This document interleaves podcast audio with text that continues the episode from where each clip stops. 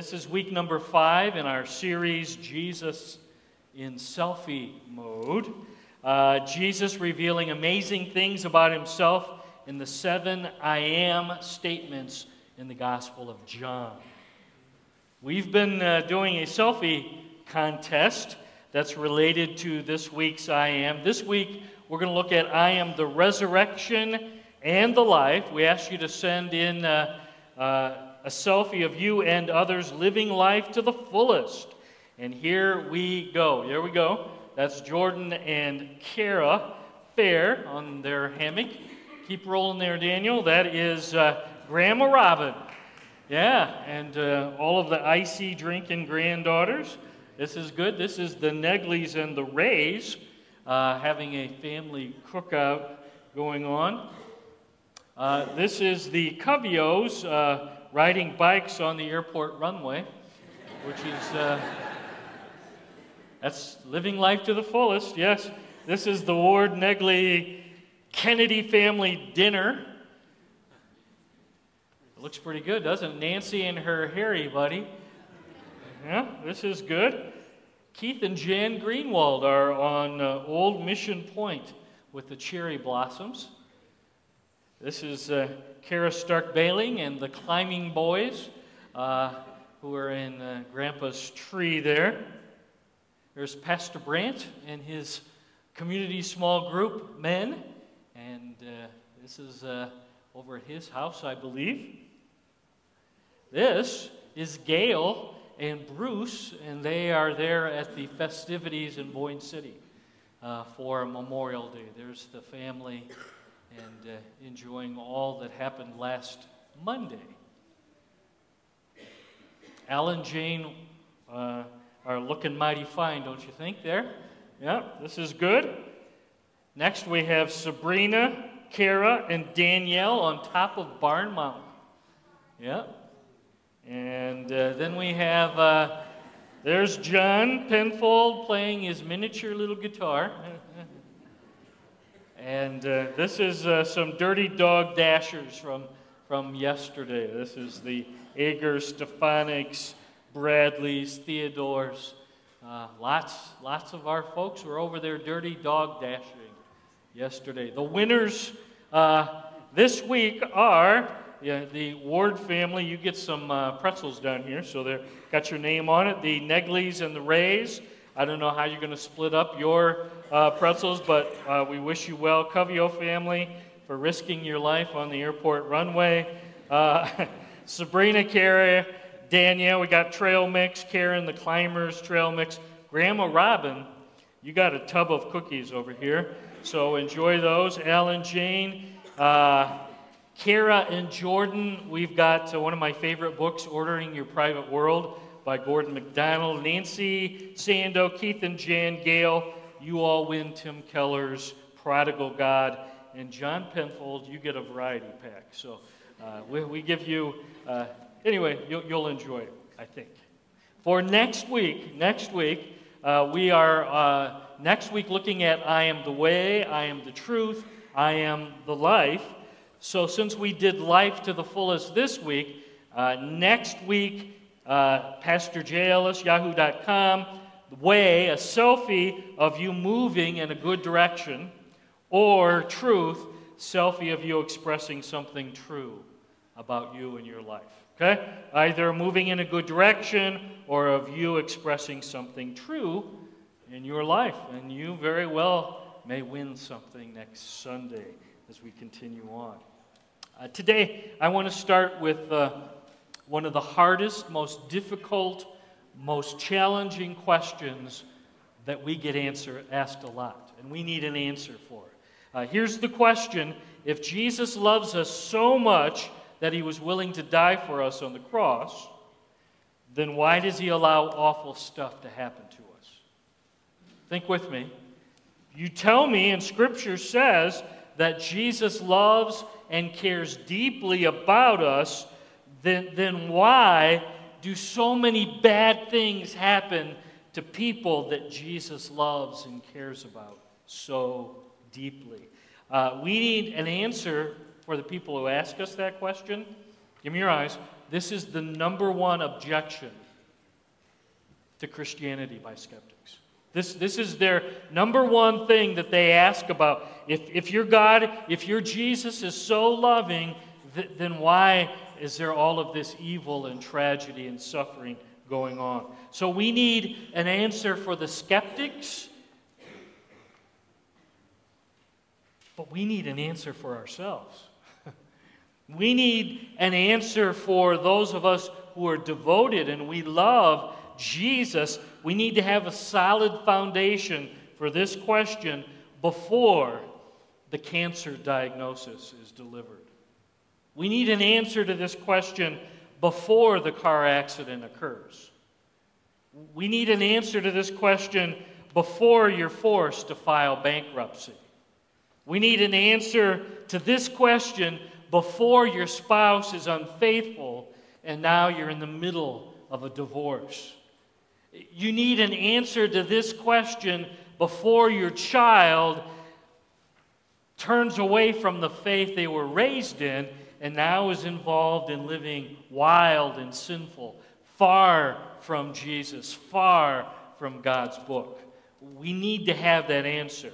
So, why does Jesus, who we agree Scripture tells us loves us, and he proved that for all of eternity on the cross, if he loves us so much, here's the question then why does he allow suffering? Why does he allow evil? Why does he allow pain, disease, and disaster to happen to the very people he tells us he loves? Locate with me on your phone, in your Bible, John chapter 11. I'm happy to report we've got some answers and actually, the question that we're asking right now actually gets raised right here in this section of God's book. Uh, stand with me if you're able. We're going to read out loud together John chapter 11, the first seven verses together. You ready? Read with me, would you please? Now, a man named Lazarus was sick. He was from Bethany, the village of Mary, and her sister Martha. This Mary, whose brother Lazarus now lay sick, was the same one who poured perfume on the Lord and wiped his feet with her hair. So the sisters sent word to Jesus Lord, the one you love is sick. When he heard this, Jesus said, This sickness will not end in death. No, it is for God's glory, so that God's Son may be glorified through it. Now, Jesus loved Martha and her sister and Lazarus. So when he heard that Lazarus was sick, he stayed where he was two more days.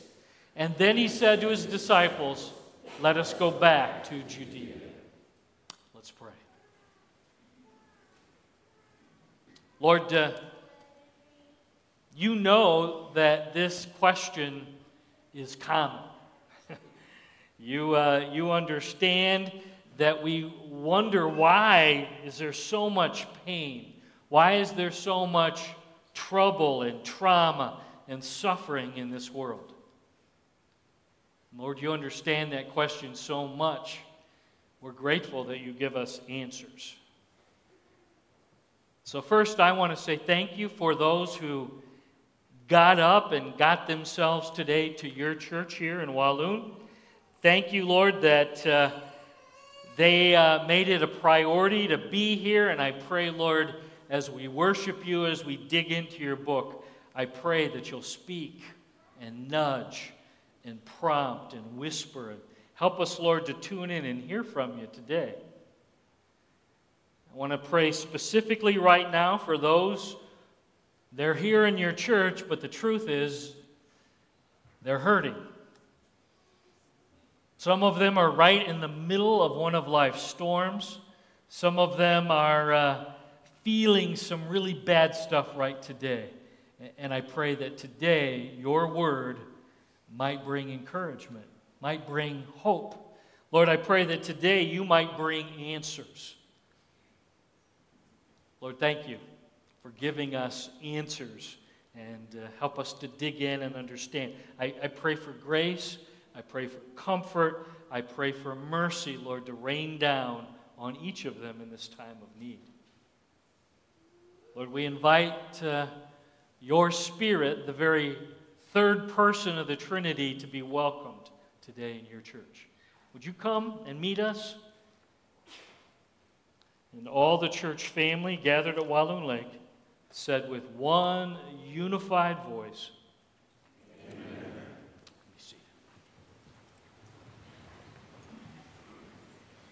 There's a popular, even I would say growing way of thinking, philosophy in churches amongst even committed followers of Jesus. And here's how this philosophy, this mindset uh, plays itself out. It says this I love and serve Jesus faithfully, and I love God's Word, and I read it regularly, and I even love the church, and I attend frequently, and I'm willing to give of my time and my talents and my treasure, but then I have this expectation of God in return.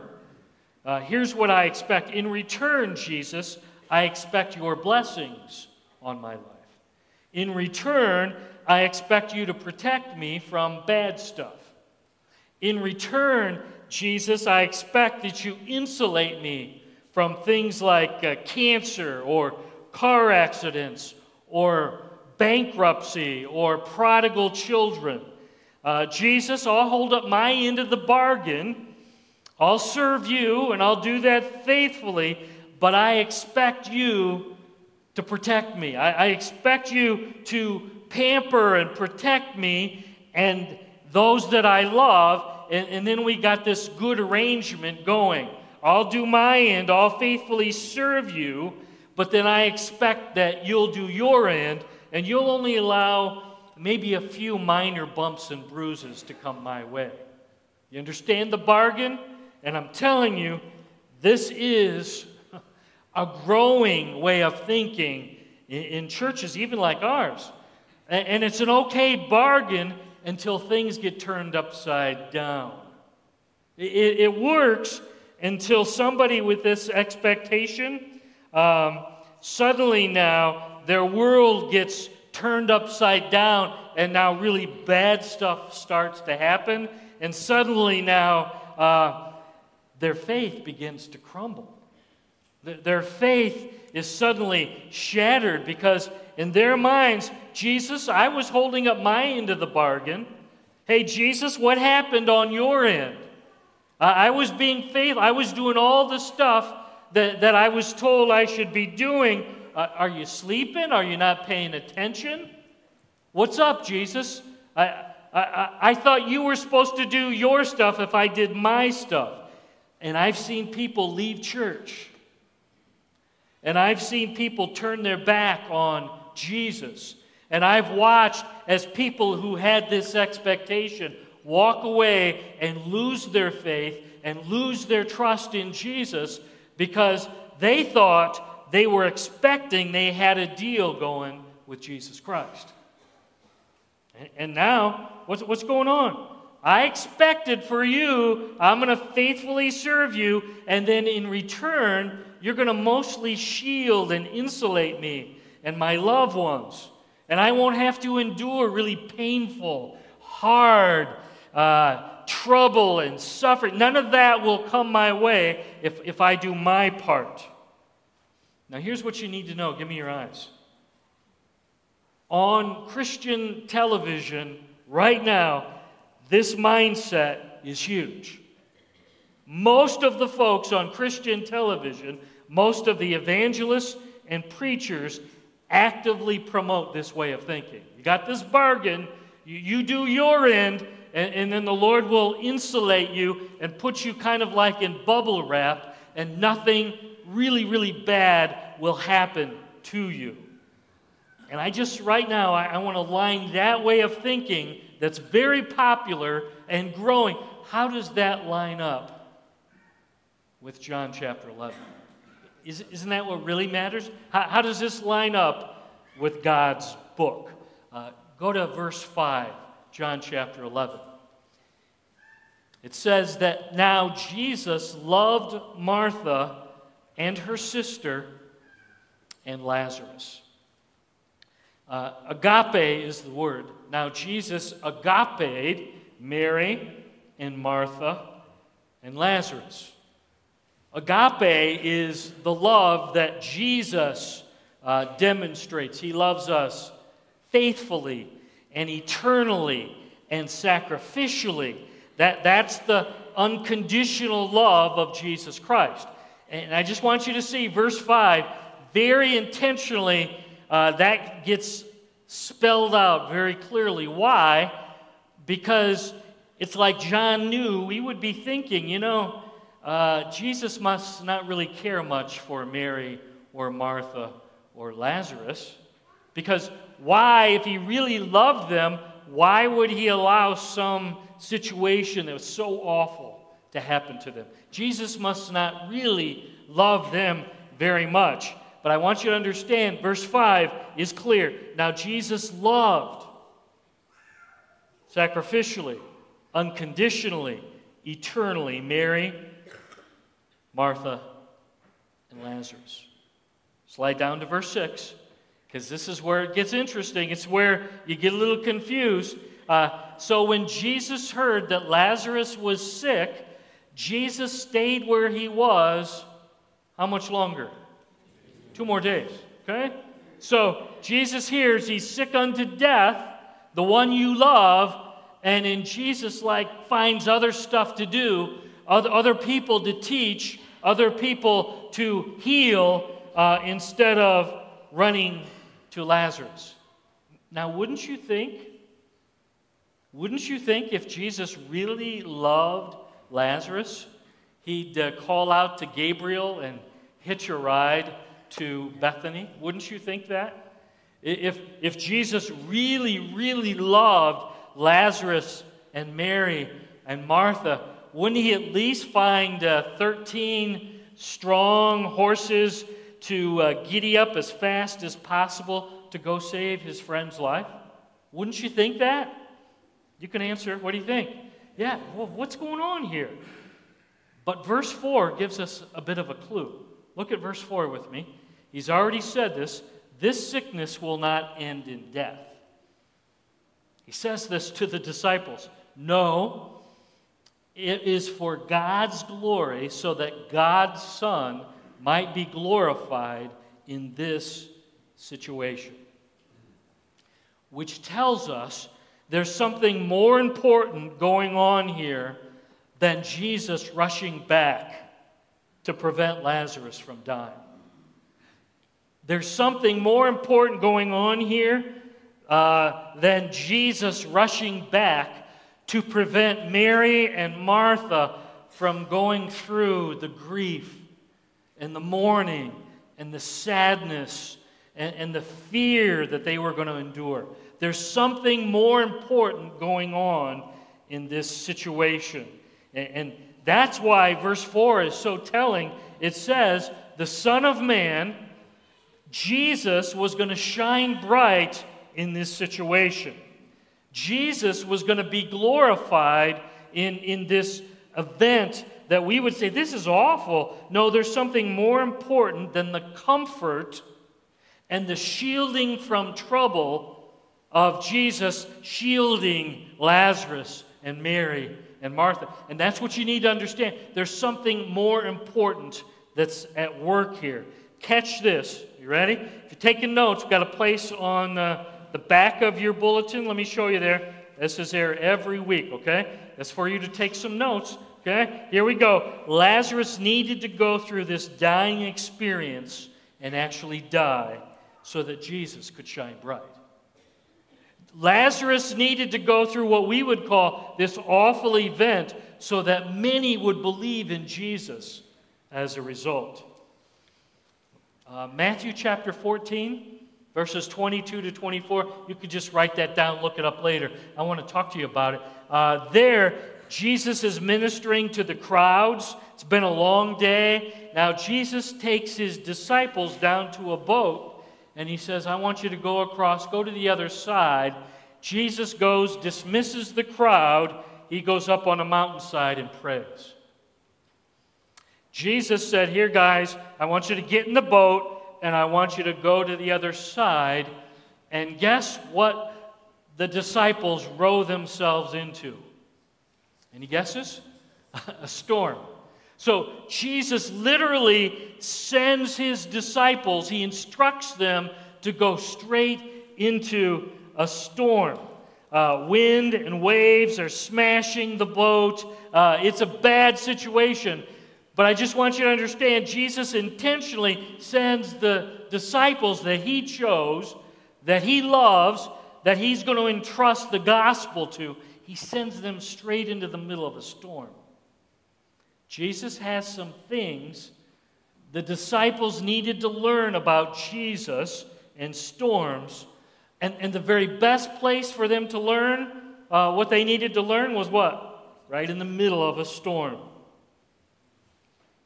Here's the truth. At times, Jesus will instruct us and lead us right in the middle of a storm. And we'll be thinking, you know, I'm pretty sure I hear I heard the Lord on this. I'm pretty sure I was listening close, and I'm pretty sure He led me to go here, and now I'm here and I'm right in the middle of a storm. What's going on? here's what we need to remember there are some things that we can only learn from a storm. Here, here's key thought right now Jesus' love for his children is not a pampering, spoiling, insulating love. Now, now we think about it, well, of course you're going you're to take care of me, you're going to insulate me from trouble, you're going to spoil me rotten. But here's the truth. Are you ready? Jesus' love for his children is a perfecting, refining, maturing love. And those are two very different things. The love that Jesus shows us, he wants us to grow up. He wants us to become more like him. He's trying to refine us and get less of Jeff here and more of Jesus in me. Perfecting, refining, maturing is the kind of love that Jesus shows his children. Slide down John chapter 11 to verse 17. On his arrival, Jesus found that Lazarus has already been in the tomb for four days. Now, Bethany was less than two miles from Jerusalem, and many Jews had come to Martha and Mary to comfort them in the loss of their brother. When Martha heard that Jesus was coming, she went out to meet him, but Mary stayed at home. Lord, Martha said to Jesus, if you'd been here, my brother would not have died. But I know that even now God will give you whatever you ask. This is huge. Lord, if you had come quicker, Jesus, if you hadn't delayed, Lord, if you would have been on the scene, I know that Lazarus would still be alive. Uh, this is like her way of giving it to Je- Jesus. Really? Why didn't you come quicker? Why didn't you come? They say the same thing. Jesus, if you had been here, uh, Mary says it here. Martha, excuse me, uh, Mary says it in verse 32. If you had not waited, if you had hurried, Lazarus would not have died. You, you could have prevented his death. Uh, we think the same thing. When bad stuff happens, aren't we thinking that same thing? Jesus, if you were paying attention, this wouldn't have happened. Jesus, if you would have come quicker, uh, maybe that car accident wouldn't have happened when I cried out. Jesus, if you would have been here, the cancer would not have spread to the vital organs. Jesus, if you were here in this situation, perhaps I wouldn't have lost my job. I love the fact that Mary and Martha are both so honest with Jesus, and Jesus never rebukes them for asking hard questions. Isn't that good? Never yells at them, What are you doing? You can't ask me those questions. I've got a plan. He never rebukes them. He never scolds them. He never says, How dare you ask this of me? Um, They were just sharing. You could have stopped this, Jesus. You really could have. Verse 25. Jesus said to her, uh, I am the resurrection and the life. The one who believes in me will live even though they die, and whoever lives by believing in me will never die. Martha, do you believe this? I love it. Martha, do you believe this? Now, she thought, if you back up, she was pretty sure there's going to be this resurrection, and at the end of time, yes, my, my brother, but uh, he says, no, no, that's not what I'm talking about. Uh, I didn't just say there's a resurrection coming, Martha. He says, look at it again. I am the resurrection. I'm the resurrection. And if you go to your right in your Bibles, in my Bible, it's six pages to John chapter 20. Uh, Jesus actually doesn't just predict, but in John chapter 20, what he says actually comes about. He does conquer death. He literally, bodily, physically resurrects from the dead. So when he says, I am the resurrection, it's exactly true. And just a few pages later, that's exactly what happens. Now, most of us think that right now we're living in the land of the living. Don't you? How many would you say? If I said, right now we're living in the land of the living, that sounds, that sounds right, right? That sounds uh, accurate. Right today, uh, and then when we die, we go to the land of the dead.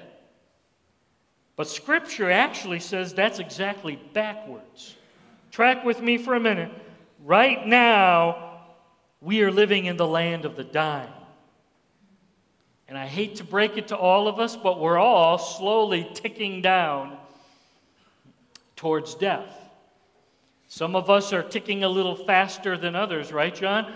But we're all ticking every second, every minute, every hour closer toward death. And when our life is over, our heart quits beating, our lungs quit breathing. Then, if we've believed in Jesus as our resurrection and life, catch this it's then that we get promoted and transferred to the real land of the living. You, you, tracking? So, so, in other words, right now we're living in the land of the dying. It's, it's when we uh, quit breathing and our brain quits waving, now we're going to be face to face with Jesus. Coming is the new heaven and the new earth. No sin, no Satan, no sin nature. Face to face with Jesus. This is our eternal joy, our eternal rest. This, this is the promised land. This is our reward at last. Now, Question Do you believe that Jesus could have prevented and shielded and insulated Lazarus from dying? I mean, what would your answer be? Of course. So if he could have prevented it, let's go back. So why then did Jesus allow Lazarus, Mary, Martha, people he deeply loved, why did he allow them to go through this awful and painful experience? Just want to dig out some verses here. Look at verse 4. It says clearly, so God could be glorified, so that God the Son could be glorified in this situation.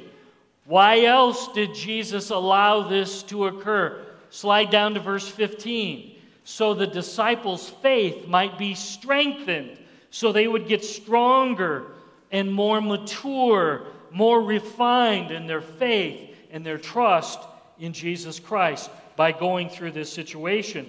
And if you go all the way to verse 45, if you don't know this story, by the way, Lazarus doesn't stay dead. Uh, Lazarus come forth, and an old Puritan preacher said if he hadn't said Lazarus, the whole cemetery would have emptied out. So Lazarus, come on out. And when he does, verse 45 says, many of the Jews who saw Lazarus raised from the dead believed and trusted in Jesus Christ.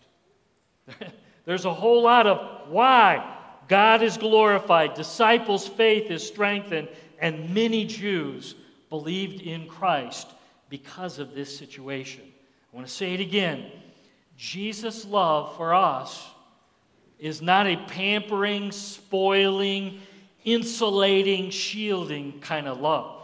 That's not the way he loves us. Instead, Jesus treats his children with a perfecting and a refining and a maturing love. In recent years, we've had, and I guess the longer I stay here, uh, 28 years, uh, now more and more people that I care about and love, uh, their hearts quit beating, their, their lungs quit breathing. And uh, what I'm noticing is lots and lots of godly people are left. And the one that they love so deeply um, is gone. And I'm thinking of godly women and a couple of godly men who lose their spouse after 20, 30, 40, 50. There's been 60 years without uh, having been married and one and united, and now they're gone. I'm thinking, and I'm just going to name people, and I apologize in advance because I'm possibly, but, but I'm been to way too many funerals. People like Jenny Billings and Joyce Elserman, and Sus Gabrielson and Ruth Hayden and Martha Jepson and Phyllis Penfold and Linda Cadlick and Martha Krimendahl. Lee Cloyd and Cindy Ward and Gordon and Teresa, Nancy Sando, Leanne Erie, Gladys Thomason, Gordy Etheridge, uh, Jan Gilmore, um, Ruth Fight, most recently Carol Nason.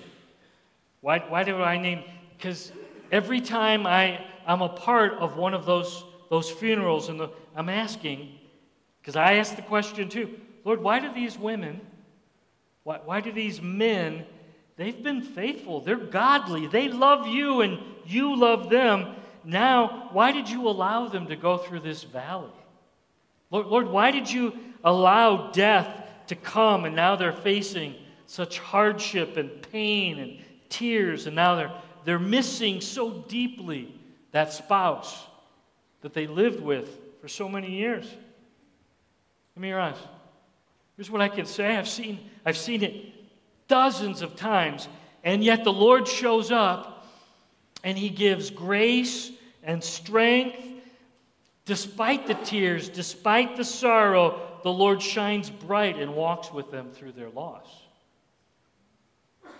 Now, perhaps we're just blessed with exceptional widows and widowers.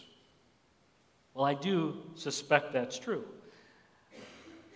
But I also know, give me your eyes, we're blessed with an exceptional Savior who promises never to leave us, especially in these times of grief and loss and pain. He shines brightest and clearest in our great times of need. Now, we might not like that truth, but it's true. Jesus shines brightest through us during the times that are most dark and difficult for us. That, that's when he shows up and, and he gets more honor and glory during those times. Remember the question we began here this morning with? If Jesus loves us so much that he's willing to die for us, then why does God allow awful stuff to happen to people he says he loves and cares for so deeply? I'm going to give you the answer. Just here goes. The Lord Jesus is more concerned with developing maturity, developing character, developing Jesus likeness in us than making sure we're comfortable, than making sure we're insulated from the troubles of life. Jesus cares more about uh, shining bright and getting glory and have people see us walk through those times than he is for our ease and being pampered and spoiled. That's a fact that we don't always like, but it's still true. Every one of the disciples, every one of the disciples Peter executed upside down, church history tells us. The Apostle Paul lost his head to Caesar's sword. Apostle John boiled in oil, exiled to rocky, barren, lonely Patmos. All of the disciples, most of them, all of them were persecuted and suffered. Most of them were murdered because of their devotion to Jesus Christ.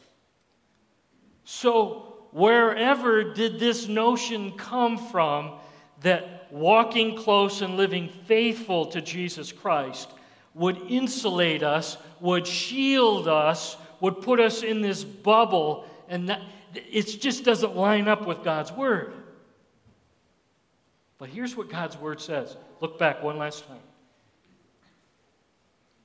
Verse 25, Jesus declares, I am the resurrection, I am the life. The one who believes in me will live. Even if you die, if you believe in me, whoever lives by believing in me will never die. And here's the most important question Do you believe this? Have you believed this? And even if you're in the middle of a storm right now, will you continue believing this? Let's pray.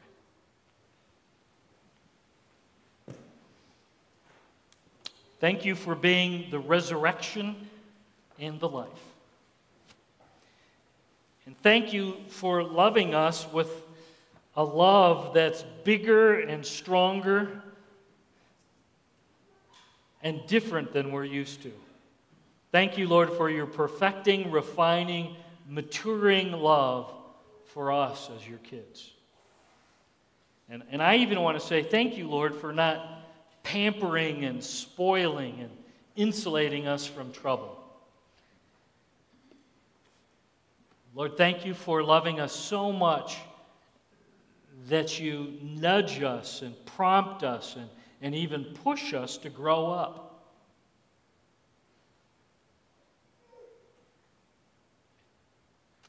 And I want to pray right now for some of my friends who are in the middle of one of life's storm today. I know for a fact there's some that uh, things are not going well. There's struggle. There's pain. There's all sorts of grief going on. And I pray that even today, right now, Lord, they would understand the message of Lazarus and Mary and Martha.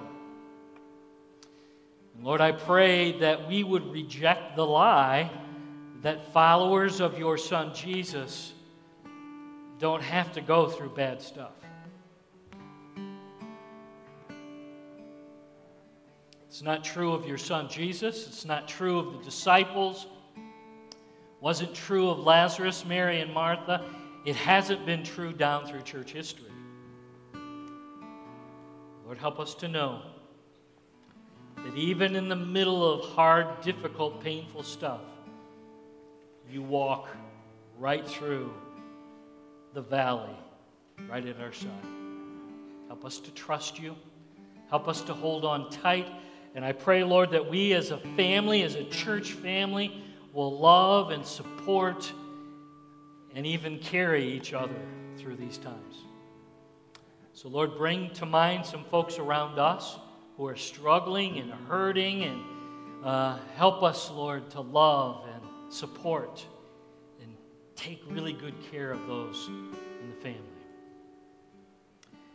And Lord, I would be uh, remiss if I didn't ask anyone here today who perhaps they're in church and they're interested in Jesus and God's Word, but there very well might be someone here today who's never made you, Jesus, the resurrection and the life. They've never believed in the cross and your shed blood.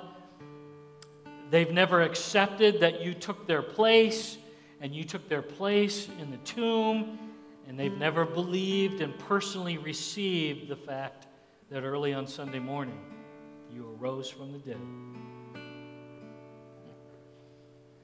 So, Lord, would you just knock real loud on their heart's door? Make it clear to them that right now they're living in the land of the dead and dying. And the only bridge that leads to the land of the living, eternal life, is through your Son, Jesus. So if that's you here today, you need to say, Yes, Jesus. I don't want to have my heart quit beating and my lungs quit breathing, and that's it. And now face eternal consequences for saying no thank you to Jesus. Jesus, I believe. And Jesus, I receive you as my resurrection in my life.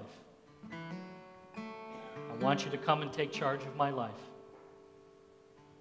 Come be my king, my boss, my Lord, my ruler, my friend, my ever present help in times of trouble. I need you in my life, Jesus. I'm saying yes to that.